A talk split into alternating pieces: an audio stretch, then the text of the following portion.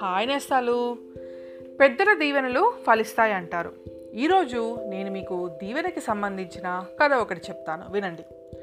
పూర్వం ఒకప్పుడు నేపాల దేశాన్ని భద్రకుడనే రాజు పాలిస్తూ ఉండేవాడు. ఆ రాజుకి పురోహితులన్నా జ్యోతిష్యులన్నా గౌరవం ఉండేది కాదు. పురోహితులు పెట్టే సుమూర్తాలు కానీ జ్యోతిష్యులు చెప్పే ఫలితాలు కానీ జరుగుతాయని ఆయనకి నమ్మకం లేదు. ప్రశ్నలు చెబుతామని వారి ఆస్థానానికి ఎవరు వచ్చినా వాళ్ళని తేలికగా మాట్లాడి గేలు చేసేవాడు.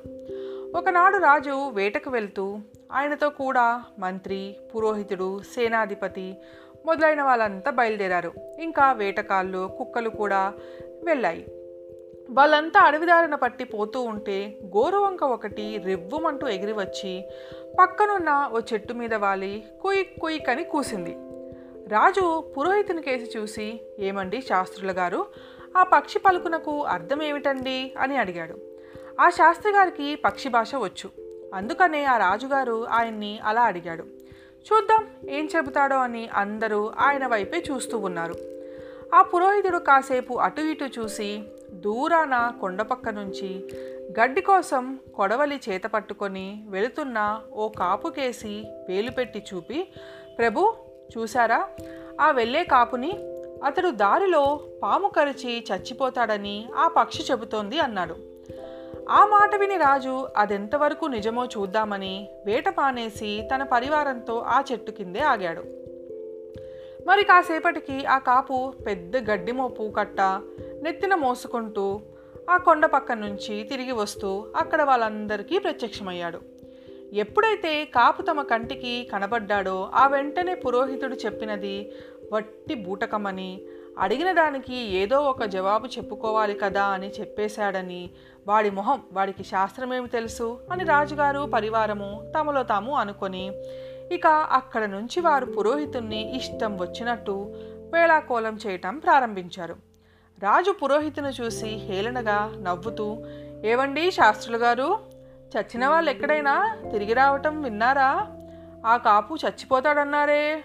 చూడండి మోపుతో ఎలా వస్తున్నాడో. ఒకవేళ యమదూతలతో ఏమైనా లంచం పెట్టి చావు తప్పించుకున్నాడంటారా? లేకపోతే పెళ్ళాం పిల్లలతో చెప్పి రాలేదు. వాళ్ళతో చెప్పకుండా చచ్చిపోతే వాళ్ళు గోల పెడతారు కనుక చెప్పి వస్తాను అని మృత్యుదేవతకి నచ్చ చెప్పి వస్తున్నాడంటారా? మాట్లాడవేమయ్యా. పాము కరిచి కాదు చచ్చిపోతాడన్నావు? ఏమైందంటారు? ఆ విషమంతా ఇతగాడి చెమటకి కరిగిపోయిందా?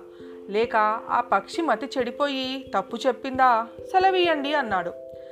రాజుకు మళ్ళీ తక్కిన వాళ్ళు కూడా ఆ శాస్త్రుల గారిని ఎగతాళి చేశారు. పక్షికి కాదు మతిపోయింది శాస్త్రులకే అన్నాడు సేనాధిపతి.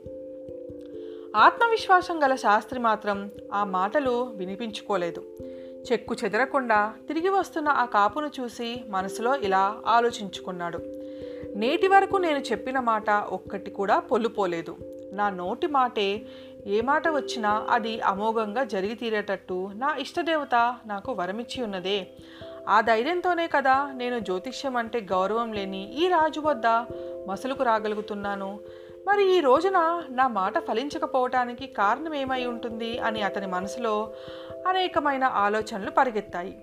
పోతున్న ఆ రైతును పిలిపించి అబ్బి ఆ మోపు ఓ మాటు దింపుకో చూద్దాం అన్నాడు. వాడు ఎందుకు చెప్పమా అనుకుంటూ మోపు కింద పడేశాడు. మోపు విప్పు అన్నాడు శాస్త్రులు.